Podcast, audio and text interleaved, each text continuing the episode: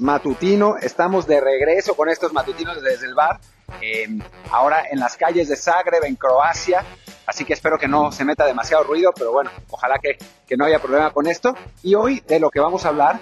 es del Barcelona, ¿no? Que después de la derrota de ayer contra el Rayo Vallecano, finalmente el equipo despide a Ronald Kuman, se va, muchos aficionados culés pedían la salida de Kuman, eh, y bueno, era lógico dentro del desastre que ha sido el equipo esta temporada, pero dentro de ese mismo desastre tampoco es que lo que, lo que pasó con Kuman, lo que está pasando, tenga realmente que ver, o sea, tiene que ver un poco, pero que tenga realmente que ver con el entrenador. Entrenadores han ido, entrenadores han venido del Barcelona últimamente y los resultados han, diría, han sido los mismos, pero no han empeorado, pero han empeorado por una razón que conocemos, que es que el equipo no tiene la calidad, no tiene el plantel, no tiene los jugadores. Y bueno, lo que, lo que, lo que ha provocado eso son las pésimas administraciones que ha tenido el club, ¿no? Desde, empezando por el desastre de Sandro Rosell y la contratación de Neymar, que bueno, sabemos perfectamente que fue mucho más cara de lo que pensábamos, hasta la, mm, el desastre de José María Bartomeu con las contrataciones. Primero de Usman Dembélé, que increíblemente, según cuenta el, libro de Simon Cooper del Barcelona, increíblemente le habían ofrecido a, a, a Bartomeu contratar a Mbappé por menos dinero que Dembélé, dijeron que no en el, en el Barcelona, dijeron que no porque pues les parecía que era un jugador muy individualista, mientras que Dembélé era un jugador de equipo según ellos, y después querían comprar a Dembélé su tope para comprar a Dembélé eran creo que 70 millones de euros y terminaron pagando el doble simplemente porque el Dortmund dijo, si no nos pagan ahora, nos vamos. Y pues decidieron pagar, ¿no? Esa es simplemente la muestra, una pequeña muestra del desastre que fue Barcelona económicamente, la llegada de Cutiño por 160 millones de euros, que parece completamente fuera de la realidad, perdón, es que pasó un coche por aquí, espero que no, que no haya sido demasiado desastroso, eh, completamente fuera de la realidad, lo que se pagó por, por, por Coutinho también, y después Griezmann, un jugador muy parecido a Messi, que bueno, llega también por una fortuna, y ahora, increíblemente, Griezmann está prestado al Atlético de Madrid porque no pueden pagar su salario. Y eso sin contar, por supuesto, con lo que todos ya sabemos, ¿no? Con el elefante argentino en el, closet, que es Leo Messi, que bueno, lo dejaron ir porque no podían registrarlo, esencialmente todos lo sabemos, por la misma eh, crisis del equipo, pero también una buena parte de esa crisis del equipo tiene que ver con el propio Leo y con la cantidad de dinero que se gastó pagándole su renovación y porque sus compañeros pedían renovaciones también al ver que Messi ganaba tanto dinero. No, eh, todo esto del Barcelona, digamos que, echar a Koeman es ponerle otra manita de pintura a un edificio que está de por sí en ruinas y que va a estar complicado de, rescatar en el, en el corto plazo. Seguramente ya después de mucho cortejarlo, seguramente va a llegar Xavi, Xavi que es un entrenador que conoce al, al equipo, que conoce al plantel, que bueno, conoce al club sin duda alguna, que, que bueno, sabe, ha tenido éxito en, en Qatar, que bueno, es una liga de otro nivel, pero bueno, lo dirigió Guardiola, eh, conoce perfectamente eh, la, filosofía en general, eh, viene de la Masía, es quizá el entrenador perfecto para esa transición, porque además, como hemos visto, el Barcelona tiene un montón de jugadores jóvenes salidos de la Masía esta vez que van a, van a tener que encauzar para poder tener cierto éxito. Lo que no puede pedir el aficionado culé en este momento, bajo ninguna circunstancia, es resultados inmediatos porque no los va a tener. O sea, no, no va a haber manera que Xavi pueda entregarle algo de resultados en este momento, porque la situación es la que es, el plantel es el que es, las circunstancias son las que son,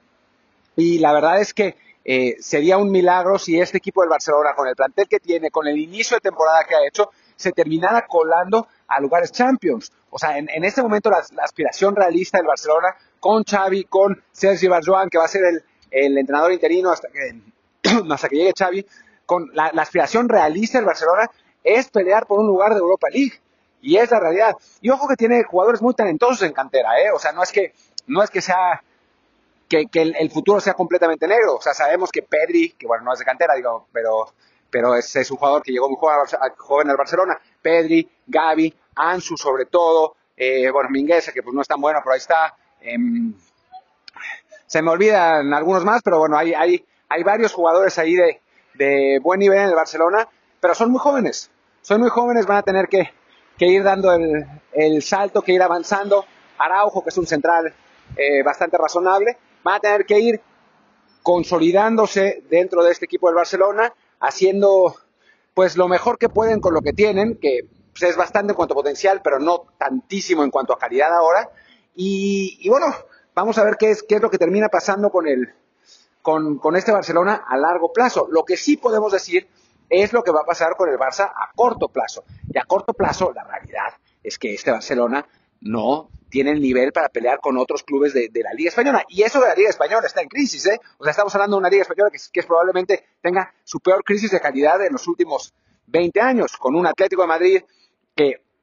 juega muy móvil, muy lento, digo que es, es el equipo que quizás por plantel sea más fuerte de todos, pero no en cuanto a,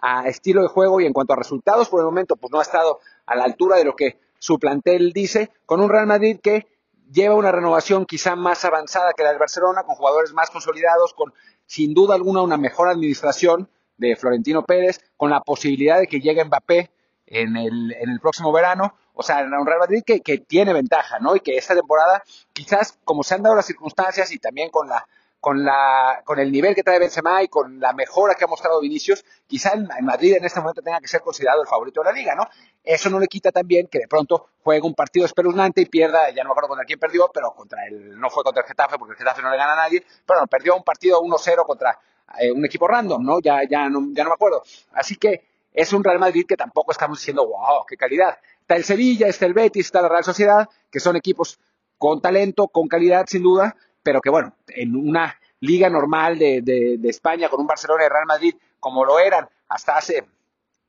cuatro o cinco años, no hubieran tenido ninguna posibilidad, ¿no? Pero, ahora la liga española es otra cosa, es una, es una liga abierta, eh, y aún así, aún así, el Barcelona, este Barcelona, no tiene sino para pelear Europa League. Si Xavi llega y lleva el equipo a Champions, entonces es un resultado espectacular,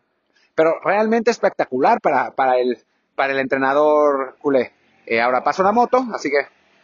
que bueno, ya, ya, ya pasó la moto, que sería realmente un, un, resultado espectacular para el, para el equipo culé, sería, sería realmente la muestra de que Xavi es un gran entrenador, más allá de lo que ha hecho el Al-Sad Qatarí, que bueno, pues lleva, lleva un rato largo sin perder y es un equipo que bueno, le, le hizo partido al Monterrey en el, en el Mundial de Club, o sea, es un, eh, lo ha hecho jugar arriba de sus circunstancias, pero pues es el Al-Sad Qatarí, o sea, no, no estamos hablando de, de un equipo eh, con,